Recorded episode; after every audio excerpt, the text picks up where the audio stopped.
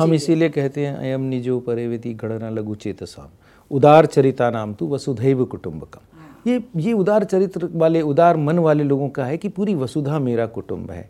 इसीलिए कहते हैं कि ऋग्वेद की पहली ऋचा है कि ये पृथ्वी माता है और मैं उसका पुत्र हूँ। यानी हम अपने आप में उस बड़ी एंटिटी को एक पारिवारिक एंटिटी के रूप में मानते हैं। इसलिए भारत ने आज तक कभी किसी देश पर आक्रमण नहीं किया। भारत ने कभी किसी देश को जीतना नहीं चाहा। भारत ने कभी कोई साम्राज्य फैलाने की बात नहीं की। जहाँ भी फैलाया, बौद्धिक साम्राज्य फैलाया, ताकि लोग हमारी इंटेलेक्चुअल पावर हमारे ज्ञान को समझें।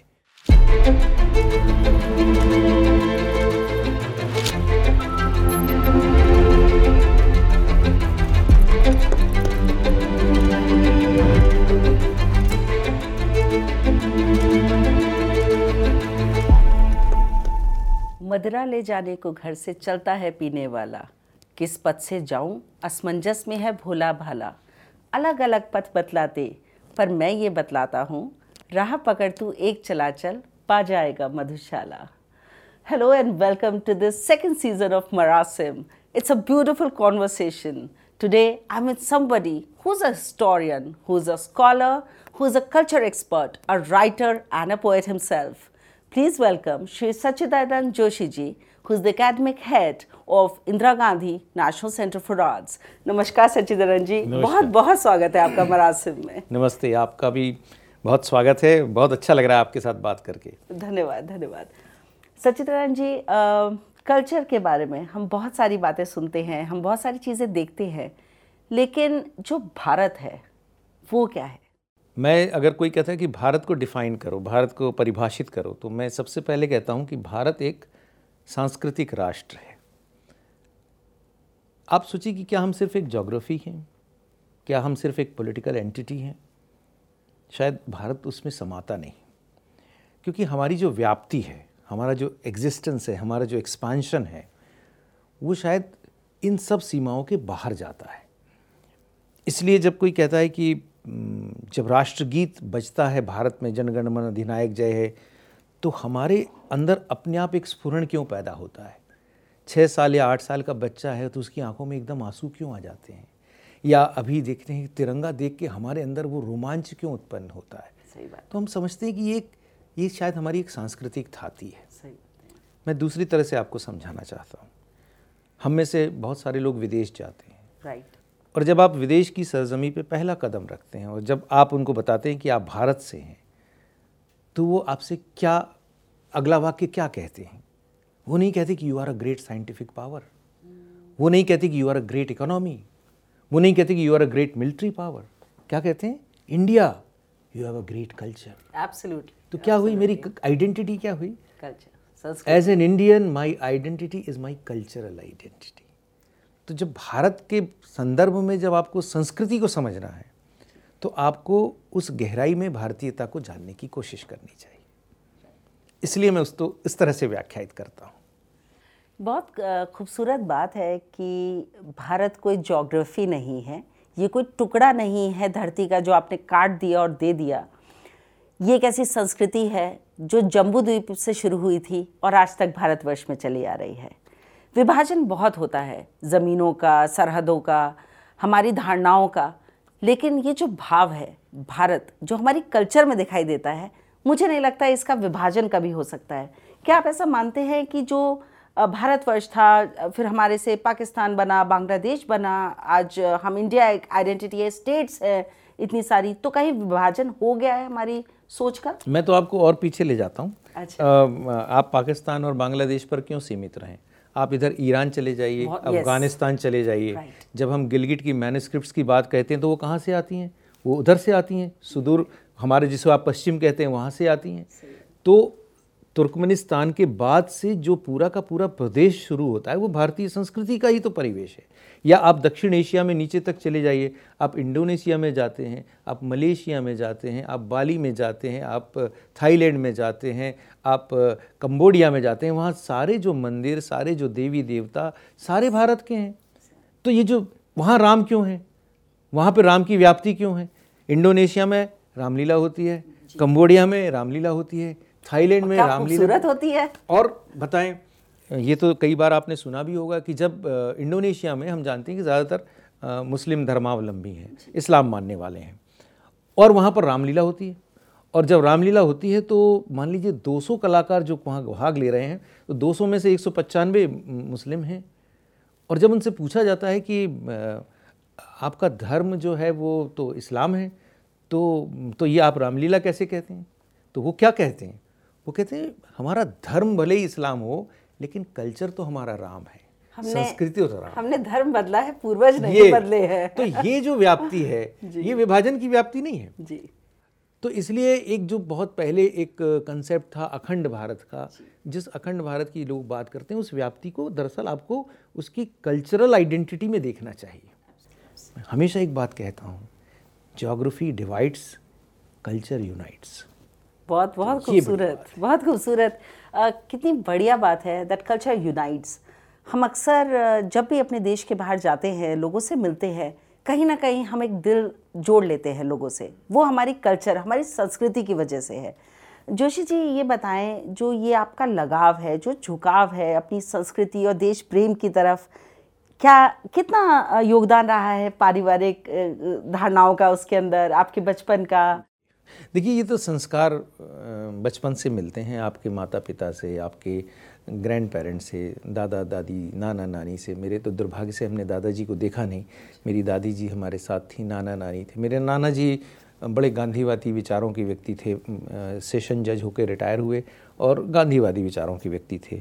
मेरे पिताजी एक अलग तरह किस्म की आइडेंटिटी से बिलोंग करते थे। वो संघ के स्वयंसेवक थे। तो उनके अंदर वो वो वाले राष्ट्रीयता के बीज थे।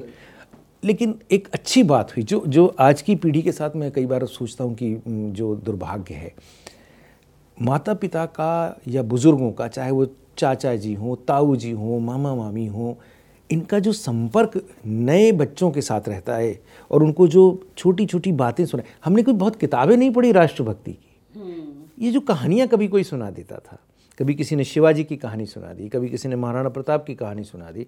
आपको आश्चर्य होगा जान के जब मैं आठ नौ वर्ष तक का था मुझे शिवाजी की पूरी जीवन गाथा याद थी कंठस्थ थी। कोई किताब नहीं की कहानी? लक्ष्मी बाई की कहानी। के लिए सुनाई हाँ। जाती थी? तो ये जो ये जो नैरेटिव था इसने कहीं बचपन में ये सारे संस्कार हमारे अंदर डाल दिए कि भारत की भारत की भूमिका को हमें कैसे देखना है? मुझे अपनी भूमिका को कैसे देखना है? और इसलिए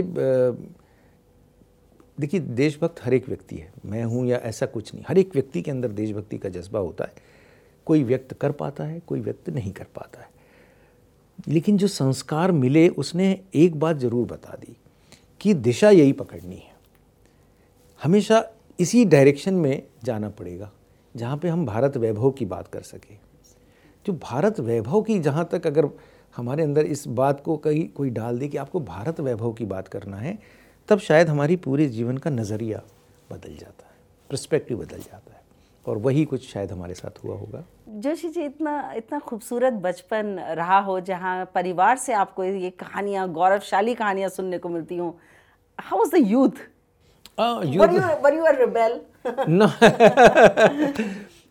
rebel तो नहीं था हाँ रिबेल इन सेंस एक सेंस में था। और उस किस्से को ज़रूर मैं अगर बताऊँ तो मेरे घर में सब इंजीनियर मेरे पिता इंजीनियर मेरे बड़े भाई बहुत इंटेलिजेंट तो वो भी इंजीनियर मेरे ख़ानदान में मेरे ताऊ जी चाचा जी मेरे कज़िन्स बहुत हम इंजीनियरों का ख़ानदान हमारा। तो सबको लगा कि आप भी इंजीनियर बनिए। तो जब मैंने एलेवेंथ में मेरी हायर सेकेंडरी हुई तो वो पॉइंट टू फाइव परसेंट से मेरा इंजीनियरिंग में एडमिशन चूक गया। तो किसी ने कहा कि उस वक्त परसेंटेज से होता था। हालाँकि मैं फ़र्स्ट डिविजनर था अच्छे अंक थे। तो किसी ने कहा कि कोई बात नहीं अगले साल फिर ट्राई कर लो फिर ट्राई कर लो। लेकिन तब मुझे लगा कि अब ईश्वर ने आपको मौका दिया है कुछ और सोचने का। तो फिर मैंने कुछ और सोचना शुरू किया। तो मैंने कहा कि मैं बीएससी करूँगा। बीएससी कर लिया उसके बाद कहा कि मैं एमए हिस्ट्री करूँगा। अब एमए हिस्ट्री करने के बाद लोगों को लगा कि चलो अब नौकरी करेगा। हिस्ट्री में अच्छी पोजीशन आई तो उन दिनों एडहॉक पे लेक्चररशिप मिलती थी तो उन्होंने कहा एडहॉक पे लेक्चरर बन जाओ। तो उन्होंने कहा नहीं वो भी नहीं करेंगे। तब फिर घर वालों की चिंता होगी भाई करोगे क्या? तो एक एक मध्यम वर्गीय परिवार का जो मेंटल मेकअप रहता है कि तुम नौकरी कर लो भैया। ठीक ठाक से किसी जगह नौकर बन जाओ कहीं नौकरी करो ठीक रहेगा। मेरे मन में कुछ और ही सपने थे कि मैं लिखूं लिख के शायद मैं अपना जीवन यापन करूँ या नाटक करके अपना जीवन यापन करूँ। मैंने बहुत नाटक लिखे रेडियो के लिए लिखे टेलीविज़न के लिए लिखे। बहुत बहुत खूबसूरत। हाँ, और और अखबारों के लिए कॉलम लिखे। तो हमारा जेब खर्च चलाने की हैसियत हमारी हो गई थी। लेकिन पिताजी ने कहा कि अपना जेब खर्च तो ठीक है कोई दूसरी लड़की घर में मत लाना। तब लाओ तो ढंग की नौकरी कर लो। तो आज मैं सच में सोचता हूँ तो ये नई पीढ़ी बड़ी भाग्यशाली है कि उनके पास इतने एवेन्यूज़ हैं जो करने का है सब करते हैं। सो मैनी रिसोर्सेज हमारे समय तब नहीं था। आप डॉक्टर इंजीनियर नहीं बने तो पूरी ज़िंदगी अब आपकी क्या होगी? ये समाज के सामने बड़ा प्रश्न चिन्ह होता था कि अगर आपका इंजीनियरिंग में नहीं हुआ और मेडिकल में नहीं हुआ तो अब एक युवा करेगा क्या? क्योंकि उस वक्त कोई बहुत करियर अपॉर्चुनिटीज़ थी नहीं। हम फ़िल्म इंस्टीट्यूट के इंटरव्यू दे के आ गए दो बार। एक बार एनएसडी का इंटरव्यू दे के आ गए। और सब जगह मतलब रिटर्न क्वालिफाई करते थे और फाइनल में नहीं जा पाते थे। अरे हम तो एक जैसे बैठे मज़े की बात है। जिन जिन इंस्टीट्यूशंस के इंटरव्यू में हम क्वालिफाई नहीं कर पाए बाद में उसके डायरेक्टर बनने का डायरेक्टर जनरल बनने का मौका मिला। मौका मिला। तो मैं भगवान से कहता हूँ कि सब दिन एक समान नहीं होते। Every one has his day तो शायद यही है। जोशी जी आपने लेखन की बात करी। आपने किताबें भी कुछ लिखी हैं और मेरे पास एक बहुत खूबसूरत किताब है connecting through culture it's an overview of India soft power strengths हमेशा कल्चर को एक सॉफ्ट पावर की तरह देखा जाता है। डिप्लोमेटिक रिलेशंस बिल्ड करने के लिए देखा जाता है। हम जब भी अपने रिश्ते दूसरे देशों के साथ एक अच्छे तौर पे कायम करना चाहते हैं तो उस समय हमारी संस्कृति एक बहुत महत्वपूर्ण रोल प्ले करती है।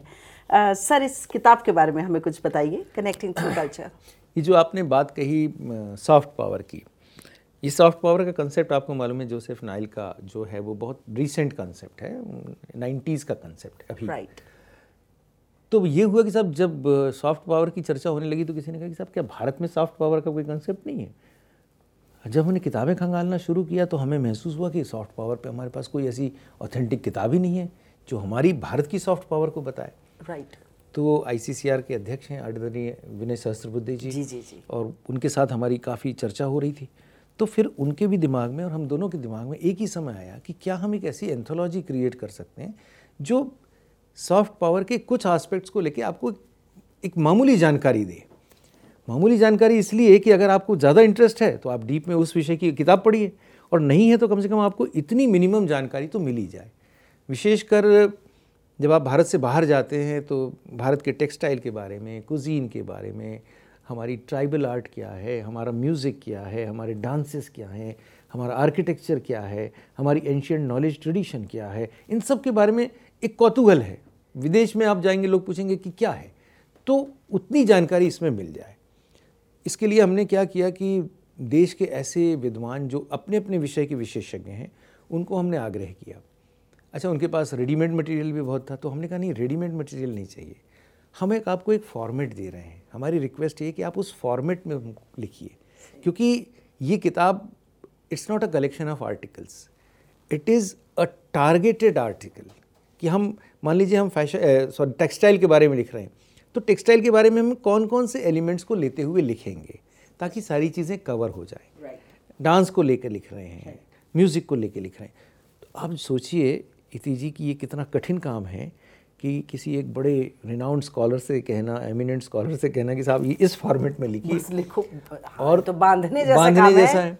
हर एक व्यक्ति की काबिलियत इतनी है कि इससे दुगने ग्रंथ लिख सकते हैं। लेकिन उनको कहा कि साहब अपने आप को साढ़े तीन से चार हज़ार शब्दों में बाँध लीजिए। फिर उसमें आप एक थोड़ा रोड मैप भी दीजिए कि इंडिया की सॉफ्ट पावर को यहाँ से आगे कैसे जाना चाहिए। तो बहुत इंटरेस्टिंग एक्सपीरियंस था and we had series of discussions कभी साथ में बैठते थे हर सारे ऑथर्स के साथ भी बैठे कभी अलग अलग भी बैठे वन ऑन वन डिस्कशन भी हुए। कोविड उसी बीच आ गया। तो कोविड आ गया इसलिए बहुत से तो ऐसे हुए जिनके साथ हम व्यक्तिगत रूप से साक्षात्कार भी नहीं कर पाए। सो so, उनको हम ऑनलाइन वर्चुअली हम बात करते थे और ये सब चीज़ें करते थे। ये सब करते करते करते करते फाइनली हम इस मोड पे आए कि ये एंथोलॉजी तैयार हो गई। एक आर्टिकल उसमें विनय सरसबुद्धि जी ने भी लिखा है, एक आर्टिकल मैंने भी लिखा है। फिर, ये हुआ कि इसका कैसे लॉन्च किया जाए तो फिर हमारे फॉरेन एक्सटर्नल अफेयर्स मिनिस्टर हैं, उन्होंने इसको लॉन्च किया। And it is a very well received book कोई भी चीज़ परफेक्ट नहीं होती, हम भी जानते हैं। बिल्कुल बहुत खूबसूरत बात आपने बताई है जोशी जी यहाँ पे। मुझे इससे एक सिलसिला याद आ रहा है कि जैसे आपने कहा कि बाँध दिया हमने शब्दों में लेखक को बाँध दिया। बहुत खूबसूरत किस्सा है बिस्मिल्लाह खां जी का, और जब वो बता रहे थे बनारस के घाट पे एक बार कि आप संगीत जो है, वो सबके लिए बराबर है।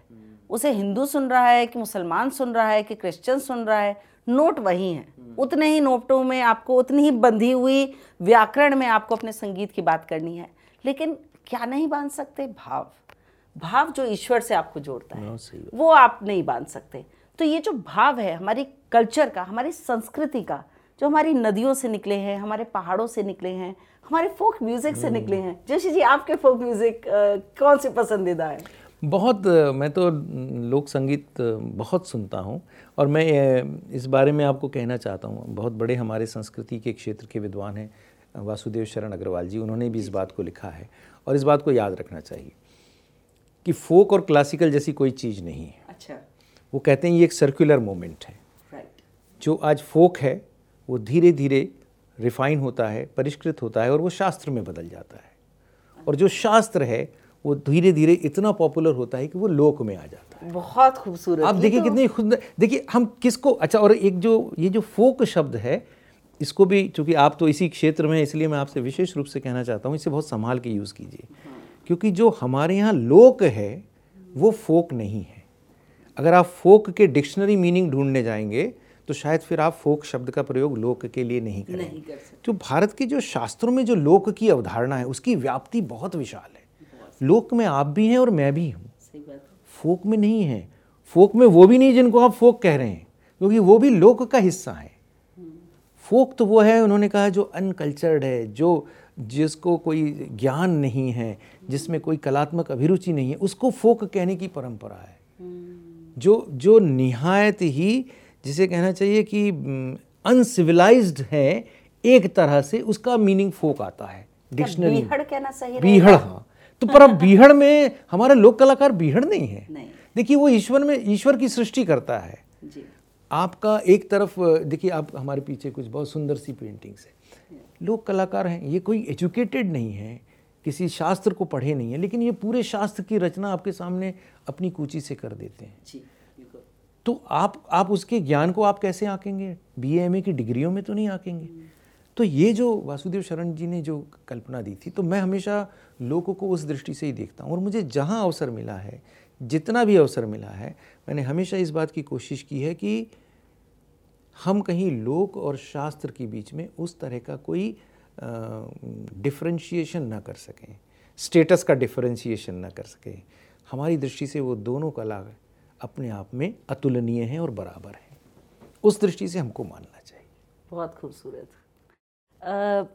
मैं यहाँ पे I would like to connect with you that I am in conversation with Shri Sachchidanand Joshi ji who is the member secretary and also the executive head of Indira Gandhi national centre for arts एक बहुत खूबसूरत संस्था है, हमारे देश की एक organisation है, एक बॉडी है जो मिनिस्ट्री के अंडर आती है और ये कल्चर को एक बहुत बड़े लैंडस्केप में कवर करती है। सचिनारायण जी, ये बताएँ लोगों को कि आई का मेन रोल क्या है? देखिए जब हम बात करते हैं कि भारत की एंटिटी सांस्कृतिक है जी। तो हमको फिर एक ऐसी रिपोजिटरी की ज़रूरत है जो भारत की संस्कृति को बता सके। सही बात। तो आर्ट आर्ट यानी क्या? तो आर्ट में क्या चीज़ आती है और आर्ट में क्या चीज़ नहीं आती है? हम चौंसठ कलाओं का उदाहरण देते हैं। जब आप चौंसठ कलाओं को पढ़ेंगे तो आपको लगेगा कि जो आज जिसे आप मॉडर्न कह रहे हैं वो सारी कलाएँ भी पाँच हज़ार साल पहले सांदीपनी आश्रम में भगवान श्री कृष्ण को सांदीपनी जी ने सिखा दी थी। ने सिखाई थी सारी। तो आप उसको क्या मॉडर्न कहते हैं? मतलब केश विन्यास है उसमें इंटीरियर हम्म। डेकोरेशन है उसमें कहाँ कहाँ की चीज़ें हैं? तो भारत उन कलाओं का घर है।